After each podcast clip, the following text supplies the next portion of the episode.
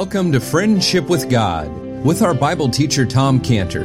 Today's message and previous messages can be listened to or downloaded for free at friendshipwithgod.org. Friendshipwithgod.org. You can also obtain free resources from Tom Cantor and view our online bookstore at friendshipwithgod.org or call us at 800 247 3051. 800 247 3051. Tom Cantor also has a daily devotional verse that comes out each day by email and on Facebook. To receive this small daily devotional verse that Tom Cantor puts out, you can sign up at friendshipwithgod.org, friendshipwithgod.org, or find Tom Cantor on Facebook by searching for Tom Cantor and Friendship with God. Now, here is our Bible teacher, Tom Cantor. Now, we start today in verse 4, where it says, And behold, Boaz came from Bethlehem and said unto the reapers, The Lord be with you. And they answered him, The Lord bless you. So let's start with this first part of this verse 4, where it says, And behold, Boaz came from Bethlehem, he says to the reapers. See, our passage starts with this word, And behold, Boaz came. See the words, And behold, Boaz came. It opens for us a new scene. And in this scene, we have to paint a picture. We have to see, and behold, Boaz came. So we have to see what is the scene that's being painted before us. And so in our minds, we'll put this together. So what do we hear in the scene? We hear the swishing sound of these sickles from these reapers cutting down the grain in the field. And we see a line of men spaced out evenly, swinging those sickles, moving steadily across the field. We see the tall blades of grain fall to the ground as the men swing the sickles and they move on. And right behind those men, we see the line of women who are following the reapers and their binders, their, their chief binders, they're binding what's been cut down. And we see those women, they're bent over and they're gathering up the grain and they're binding them in bundles and they're throwing them onto the carts. And right behind those women, we see these women who are really laborers, part of Boaz's company. We see behind them poor women who are the gleaners. And we see these poor women gleaners and they're gathering up what has been missed, what has not been bound up by the women laborers. And we see those poor gleaners in the field of Boaz. And why do we see those poor women in the fields of Boaz? Because Boaz was a generous man. He allowed gleaners in his field. But not every landowner did. Not every field had them. But we do not see those gleaners in those other fields because, as we said, some of them were stingy. They were stingy businessmen. And even though God had told them, writings of Moses, he says, told them you should have them, some landowners, they didn't, they, they made it difficult. They put thorns and so forth, and they just weren't there. They weren't appreciated. They didn't want them there. That's not the case with Boaz. Not the case with Boaz. He was a God fearing man. He was a generous man because Boaz was experiencing in life what God promised would happen to him in Proverbs 11:24 where it says there is that scattereth and yet increaseth and there is that withholdeth more than is meet but it tendeth to poverty. And for Boaz, you can color that man a scatterer color him a generous man, a scatterer. He loved to scatter. He loved to scatter what he had. You may think that scattering is only talking about wealth. You may think that. You may think that, that well, you got to be rich to scatter. Well, there's another richness which God is rich in and which he refers to himself when it says in Ephesians 2 4, but God who is rich in mercy. God who is rich in mercy for his great love wherewith he loved us. See, rich in mercy, we can be rich. We are rich in mercy. And when we give out the gospel in a scattering manner, we're showing mercy. As it says about the Gentiles who give the gospel out to the Jewish people in Romans 11, 31, where it said, even so have these also now not believed that through your mercy they also may obtain mercy. See, Boaz was a rich man in mercy, and he was scattering to the poor, and so there were gleaners there in the field of Boaz. And just think of God in heaven. Just think of God in heaven for a moment here. He's looking down. You know, you've been in a plane and you've flown over the Midwest and you look down, you see all those fields down there. Well, God sees those things too. And he sees that he looks at one field after the other and he says, Yep, they all got the first line of reapers. I see them all. There's, there's their first line of reapers. There they are. And there's their sickles. And then he said, Yep, there's those second line of sheaf binders. They all have the second line. They all have the first line. They all have the second line of the sheaf binders. But God looks down and he says, They don't all have the third line. They don't all have the third line of the poor gleaners. And when God saw the field of Boaz, you can imagine God saying to his angels, Look, do you see what I see there? Do you see what I see? You see that third line of poor gleaners in the fields of Boaz there? That's my son. That's Boaz. He's acting just like me. I'm pleased with Boaz. Let's make him increase. There is a scattereth and yet increaseth. Now, this question comes to us what does God see when he looks on our fields? What does he look when he looks down on our fields? Does he see us having the third line of the poor gleaners that we're giving to? Now we say, well, I don't have any fields of grain, so that lets me off the hook. I don't have to worry about that. But Boaz was a kind of giver that's described in 2 Corinthians 9 7, where it says, Every man according as he purposeth in his heart, so let him give. Not grudgingly, but of, as of necessity, like, oh, I gotta do it. But God, for God loveth a cheerful or a hilarious giver, really happy. And Boaz looked and he said, I have a grain of field, so I can give to the poor by allowing them. I'm going to invite the poor gleaners to come to my field. And he was so happy to do that. That's Boaz. Well, we don't have poor gleaners, but we do have the lost around us. We have the lost around us. And without the Lord Jesus Christ, they're poor. Doesn't matter how much money they have, they're poor without the Lord Jesus Christ. Boaz was a busy man. But he turned around from the busyness in his life to see and care for the poor. And the question is, do we turn around? Do we turn around and look at a lost person and say to ourselves, this person is poor. I don't care how much money is in his bank account. He's poor because he's not saved, because he's not a child of God. I'm going to turn around from the busyness of my life and give to this poor person, this poor gleaner I'm going to give to him the gospel. Or does God see our fields with just two lines? I'm just caring for myself. I have a lot of my own needs to take care of, and I can't be concerned for other people. I can't be concerned for poor people who are aliens from the commonwealth of Israel, who are without God in this world. That's poverty. That's spiritual poverty. To be an alien from the commonwealth of Israel and without God in this world, that's poverty. Does God looked down and says, he only cares about providing for the needs of himself or his own family. He's not like Boaz. He's not concerned about the family of God. We don't have a field of grain that we can invite the poor to come and glean in, but we do have homes. We have homes that we can invite the lost to. Does God see our fields as having a third line of poor gleaners who are coming into our homes because we have opened our homes by hospitality by purposefully inviting the lost to come to our homes so that we can show them that we love them, that we care about them. You know, the gospel is an invitation to come in out of the cold, be adopted into the family of God, enjoy the sanctuary of God's presence and the warmth of God's love and the protection of God. I mean, think about that. Isn't that what our homes are? aren't our homes, don't, don't we have homes that are sanctuaries of love from the cruel world outside? Don't we have homes that are places of warmth where our family members know that they're accepted and loved because they're in the home? Isn't our homes a place where we feel protected and safe and secure? Aren't those the same messages when we're inviting people to come and receive the Lord Jesus Christ? Isn't that the same message? Aren't we inviting the lost to come to God as a sanctuary from the devil who hates them? Aren't we inviting the lost to the warmth of God's John 3:16 love? Aren't we inviting the lost to, to come and be protected, to be saved, to be kept secure?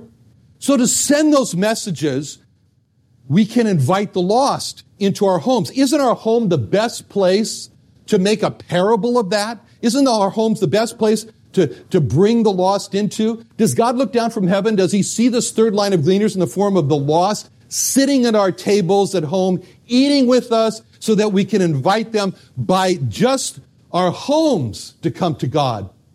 If there's no third line of poor gleaners in our field, the good news is we can change that. We can change that. We can make a third line of poor gleaners. This week, and I challenge you with this, this week, why not call a lost person? Invite him into the warmth, into the love, into the security, into the protection of our home to have a meal with our family. Why not? So you can tell him just by just being there about the warmth, the love, security, protection of becoming a part of the family of God by receiving the Lord Jesus Christ. And maybe you're saying to yourself, I'm not good at presenting the gospel. I didn't take evangelism explosion or I, I didn't explode with evangelism. and I'm not good at presenting the gospel. That's okay. That's okay. Just by having a lost person in your home and letting them feel, letting them be a part of the warmth, the love, the security, the protection of your home that the Lord Jesus Christ has provided for you, that's a strong gospel message to the lost that you invite into your home. Don't underestimate it. Don't underestimate it. Just that you have dedicated your home and your meal table to the Lord Jesus Christ. Just that you pray before you eat. That's a strong gospel message. And the lost see that if you're willing to open your home. I remember before I was saved how a Christian couple in Cincinnati from Landmark Baptist Church visited our home in Cincinnati before I was saved. And I can still see them now in my mind. I can still see them now. Husband and wife sat on our couch and there we were, my wife saved, sitting with me. And there I was as lost as I could be. And this Christian couple came to our house to bring the gospel. And you know what their message was? Their message, they didn't really explain the gospel. They just simply said this. We just came here to tell you that your wife is going to heaven and you're going to hell. that's it. that's it. You know, and that's all we want to say. Now that's not exactly what I would call a clear gospel invitation. You know, but you know, God used that. God used that that day because there was something I could not get out of my mind and it was not the message that Cheryl was going to heaven and I was going to hell. But what I couldn't get out of my mind was how united this couple was in their devotion to God and in their love for each other. I mean, I watched them as one opened the door for, you know, the husband opens the door for the wife and they sit down and watching, caring for, and I just still remember now how they looked at each other. And I remember now how they cared for each other. And I remember now how they took time to visit us and how important whatever message they were bringing it was, but how united they were in what they believed. Their words were not powerful, but who they were and how they cared for each other was a very powerful message. I couldn't shake it off. And what they were and how they cared for each other, for me, spoke louder than their words.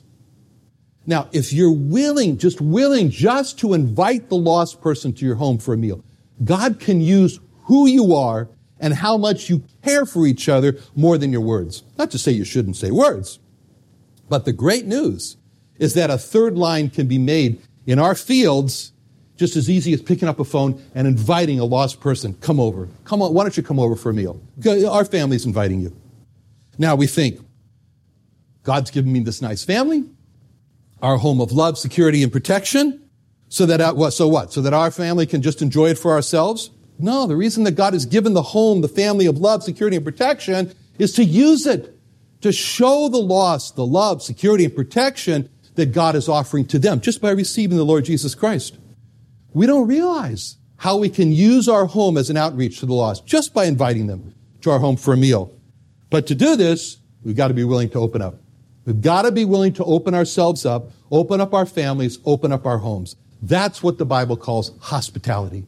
Hospitality. The Bible describes hospitality as something that does not come naturally, but that we have to consciously give ourselves to. We have to give ourselves over to it. We have to surrender ourselves to it. As when we gave ourselves to the Lord Jesus Christ, as when we surrendered ourselves to the Lord Jesus Christ when we were saved.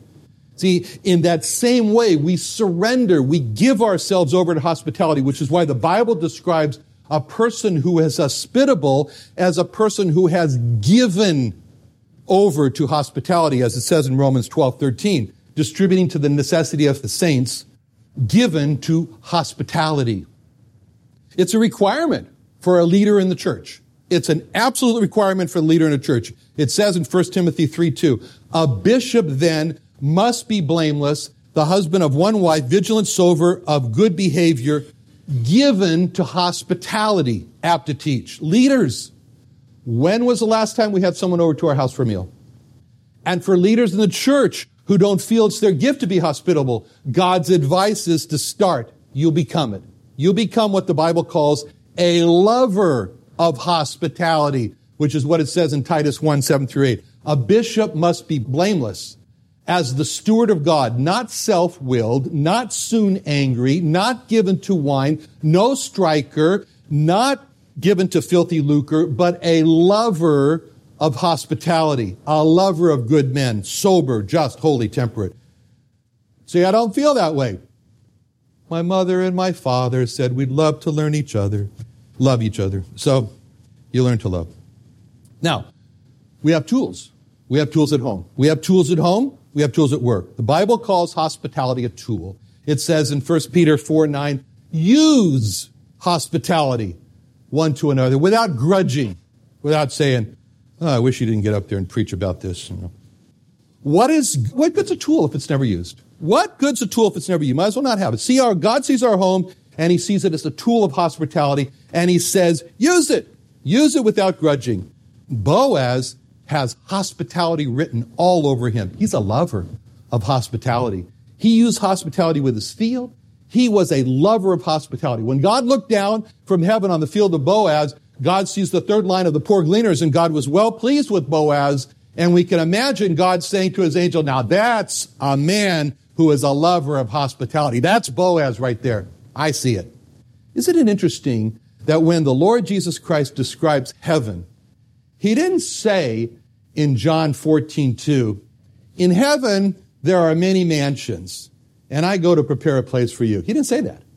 But what he said in John 14, 2, in my father's house are many mansions. I go to prepare a place for you. See, he calls heaven his father's house, my father's house. When we get to heaven, we're going to hear him say, welcome to my father's house. You're going to live in my father's house forever. See, we who were strangers to God will forever be the recipients of God's hospitality. We who were strangers of God will be forever invited into God's house, into the Father's house, as David said in Psalm 23, the last verse of Psalm 23. I will dwell in the house of the Lord forever. If God the Father can use hospitality and open up His house for us to come into and will forever be known as those who live in the Father's house, can we be like God? Can we be like God the Father? Can we be hospitable? Can we open up our homes for strangers to come into, for the lost to come into? When we use hospitality, it's a proof that we believe we're going to heaven and be a recipient of God's hospitality. When we use hospitality to a stranger or a poor person, it's especially a picture of what the Lord Jesus Christ has done for us. You know, the original concept of hotel was a room in a home, like a bed, bed and breakfast. The room hotel hostel, hospital, all comes from the same root of hospitality. You know, when I used to go to Lyon in France for business, I stayed in the same hotel along the Rhone River.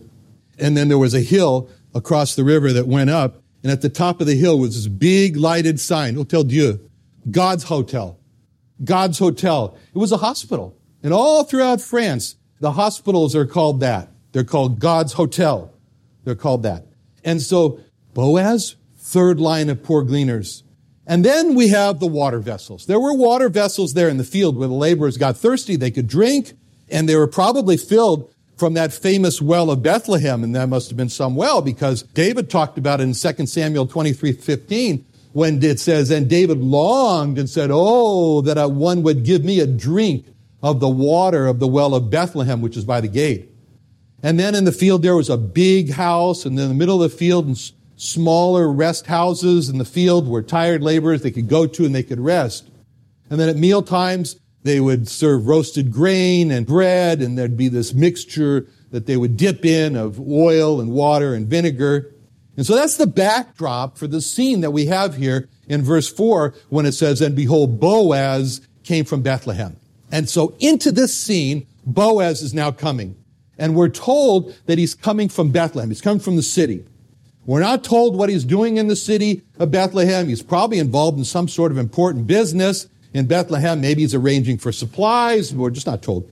But we do know that this was the most important time in his business, was the most important time for the farm Boaz business. It's a harvest time. And everything at this time was tense. It had to go like clockwork. You had to get the grain from the field into the storehouses, get them off the field, and get into the safety of the storehouses. You know, when we were in Lakeside, when this little Jewish boy from Los Angeles who thought that tomatoes grew on trees ended up in Lakeside and with 300 goats, knowing nothing about how to take care of goats, it was bad. We used to have uh, goats were dying all over the place. We used to have a pile of dead goats that we'd put up on the driveway every day. They kept dying. I couldn't figure out why. UPS man would come and say, More dead goats? And says, You sure you're in the right business? But anyway, God sent to us Solomon, Solomon Adams, to live with us. And Solomon was really God's provision because Solomon was one of 10 children who grew up on a farm in Nebraska. So the minute that Solomon came, I realized I need this man. And so we put a trailer out on the driveway there and we said, you will live here. and so he lived there for several years while he attended Christian Heritage College. And so, you know, Solomon just taught us everything we needed to know. And he used to talk about how critical the harvest time was. And he told me that in Nebraska, where they have thousands of acres, or thousands, I don't remember. Anyway, he told me that the family would sit around not doing a whole lot while the crop was growing, but when harvest time came, it was all hands on deck. And Solomon told me how during harvest time, he would drive tractor around the clock, 24 hours straight. He told me one time when he was nine years old, he was driving a tractor with a baler, be, pulling a baler behind the tractor, and he fell asleep. Nine year old kid, he fell asleep. He fell off the seat of the tractor and he was heading right for the ground. And if he would have fallen on the ground, he would have been killed by the baler that was dragging behind. But God saved his life by causing his foot to get tangled up in the pedal. And so he was dangling along there. And anyway, he, and so he's still alive. So the harvest time is a critical time for a farm. And it was a critical time for Boaz's farm. And like any farm, Boaz is in the business of farming. Boaz is a businessman. It's a business operation. And a norm, for a normal businessman like Boaz, he would have a lot on his mind right now. For a normal businessman like Boaz, he'd have the weather on his mind because the weather was out of his control and the weather could ruin his harvest. For a normal businessman like Boaz, he would have the safety of his reapers on his mind. It was a dangerous job swinging those sickles sharp enough to cut a man's hand off. For a normal businessman like Boaz, he would have a lot on his mind for the overall, just the operation of the harvest. Everything's got to work. Are there enough reapers? Are there enough sheaf binders? Are the carts operating properly? Is there enough water in the vessels to keep them watered? Is there enough food for the workers? Are the storehouses all cleaned out? They're ready to receive the harvest. Are there any buyers lined up to buy the grain? Lots and lots of things on his mind. And those are just some of the things that a normal businessman like Boaz would have on his mind, especially after he's been away from his farm in Bethlehem City and now he's returning and he's wondering what's been happening since I've been gone. And a normal businessman would return from Bethlehem during this most critical harvest time and the first thing out of his mouth when he reached the field would be, where's the foreman? Where's the man who set over the, my servants, as you described? I need a report from the foreman. How's the harvest going? Are we on time? What's our plan for the harvest? What, what are the unexpected? What are the issues? What are the obstacles that have come up to delay the harvest? See, a normal businessman, while he's on his way back from Bethlehem, his mind is percolating. His mind is churning. His mind is, you know, he's already imagining himself in the fields. And he's imagining what's happening. I got to get back to the farm. A normal businessman. That's a normal businessman.